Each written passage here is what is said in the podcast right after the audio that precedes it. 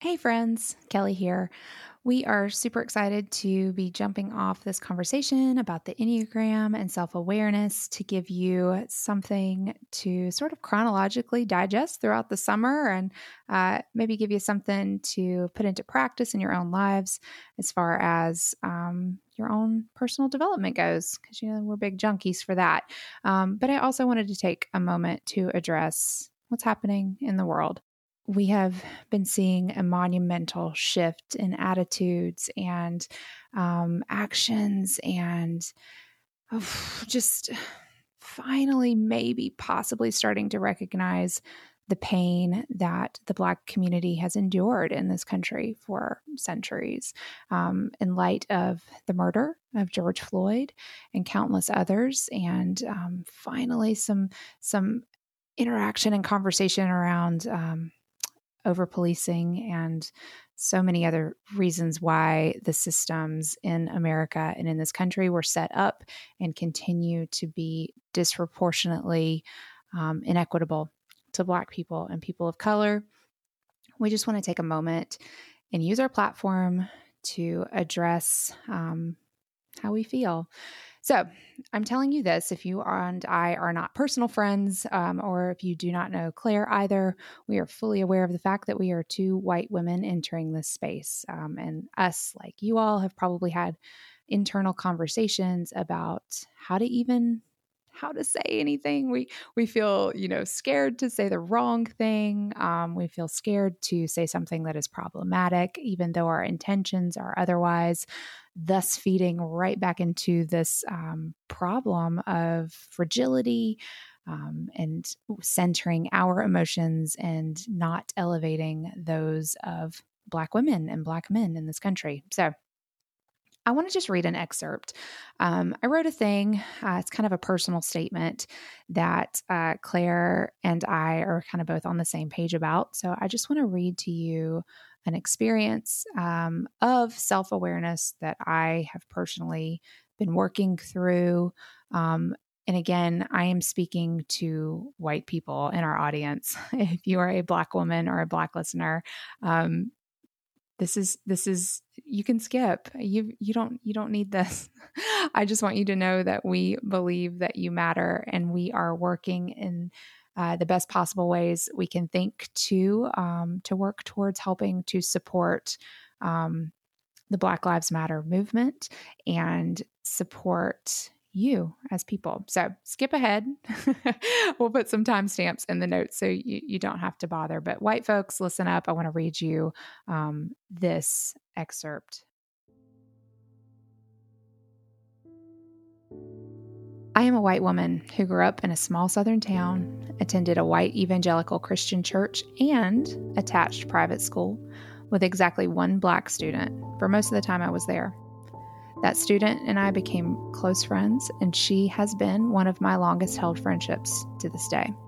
But, white folks, before you go congratulating me, um, or maybe even recounting your own best black friend, um, hear me as I admit that I have undeniably contributed to the ongoing, pervasive, and devastating racial trauma during our childhood and beyond of my black best friend for over 30 years.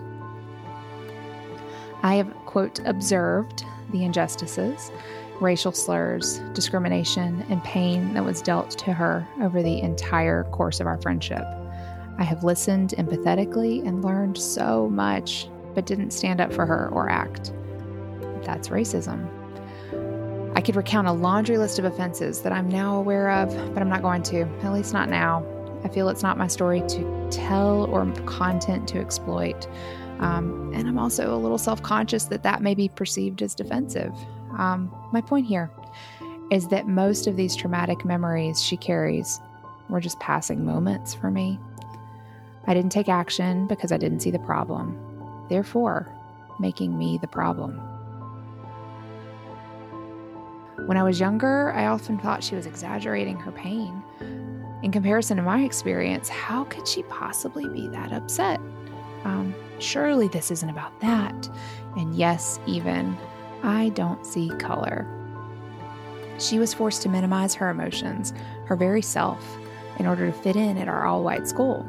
and I had no idea how painful that must have been. I noticed that she was reprimanded more harshly than me for the same incidents, things like talking in class. And one time, a male teacher aggressively threw a marker at her face in anger and screamed at her while the two of us were talking. No one, myself included, reported it or stood up for her. And this is by no means the worst of the experiences. It's just one fairly commonplace example. In spite of the instances like this one and so many more, I didn't act. Sure, I listened. And once I grew up a bit, I was able to sympathize. But it was always her burden to help me understand. Suffice to say that I was just as complicit in, as any structure or system in causing her pain, even though I've always told myself that I was a good friend. The patience, perspective, and emotional labor she has poured into me, not to mention even the very language that I am using right now, comes from her. And this has helped me grow as a person She's helped me try to understand the complexities of her experience, pulled no punches in conversations where I bristled or may have been offended, and pushed through discomfort to help me arrive at a deeper understanding. She has contributed to my marriage in untold ways. She's listened to me when I have been at rock bottom emotionally and walked me through some of my toughest moments. She has celebrated my babies and my professional accomplishments and up to right now, she has heard deafening silence from me in this world in which she is suffocating. So, as I work on reckoning my shortcomings and all out failures, let me also share commitments to do better. I implore you, white friends, to join me in this work. Examine your own history and where you've fallen short, stood in the way of, or downright hurt black people in your life. Assure you, you will stumble, you will cry, you will say the wrong thing. But say something, do something. It is well past time. So, my commitment in this fight, my commitments, I will use what influence I have to call out racism on social media and in person. I will read more about being anti racist, the Black experience, and white fragility. I will do my own work. I will not be afraid of the optics of being vocally anti racist on social media. There is no more time for carefully constructed posts and replies. I will actively work towards centering and elevating Black voices whenever possible. I will listen without interpretation or judgment to the experiences of Black people. I will create space for white people to explore topics of race. We'll stumble through it together, but I am offering to be a sounding board, a dissenting voice, or whatever for folks who need a little bit more handholding to understand. This is not the work of Black people. I know they are beyond exhausted. So, white friends, please reach out to me um, or find spaces in your area where you can explore these topics. I don't have even half of the answers, but we can commit to doing better together. I will vote. I will call city, county, state, and national leaders and question systems that unfairly penalize or discriminate against Black people and people of color. I will work harder at helping my biracial children uncover more of their own Black ancestry and teach them about the privilege that they also embody as white passing. I will make mistakes, I will get weary, and I will tire, but I will recognize that my Black friends are beyond that point and do not have the luxury of relenting. I will persevere. I will say the wrong thing but I will stop fearing the repercussions.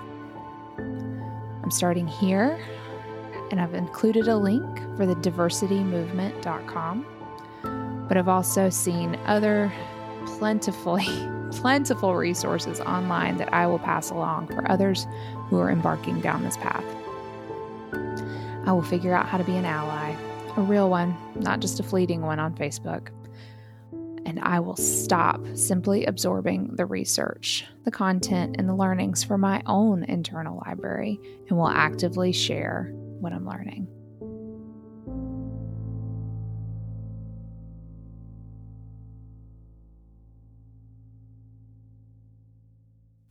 So, thanks for listening and for joining us on this journey. We are listening, we're learning, we're paying attention, and we are committed to to action. So we hope that you'll join us in that as well. We will link to uh, the entirety of that piece um, in the show notes, and we will also drop some other links uh, for reading materials, podcasts, movies, you name it. Um, it's an easy Google, though, if you're curious about becoming uh, anti racist, becoming uh, aware of what white fragility is.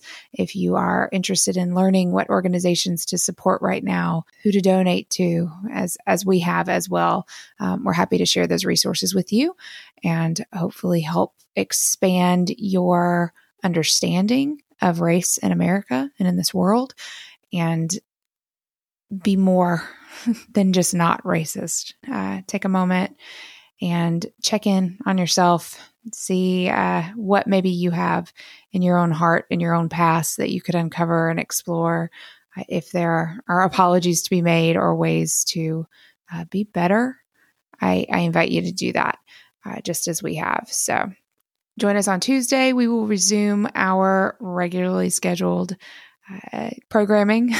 Our episodes We'll start back on Tuesday. Um, we're going to give you an intro to the Enneagram and kind of an overview. And then we'll jump in on the following weeks again with this uh, emphasis on self awareness, self discovery, because we do firmly believe that you can only do the work as well as the work that's been done in yourself first, right? Uh, okay. Take care, everybody.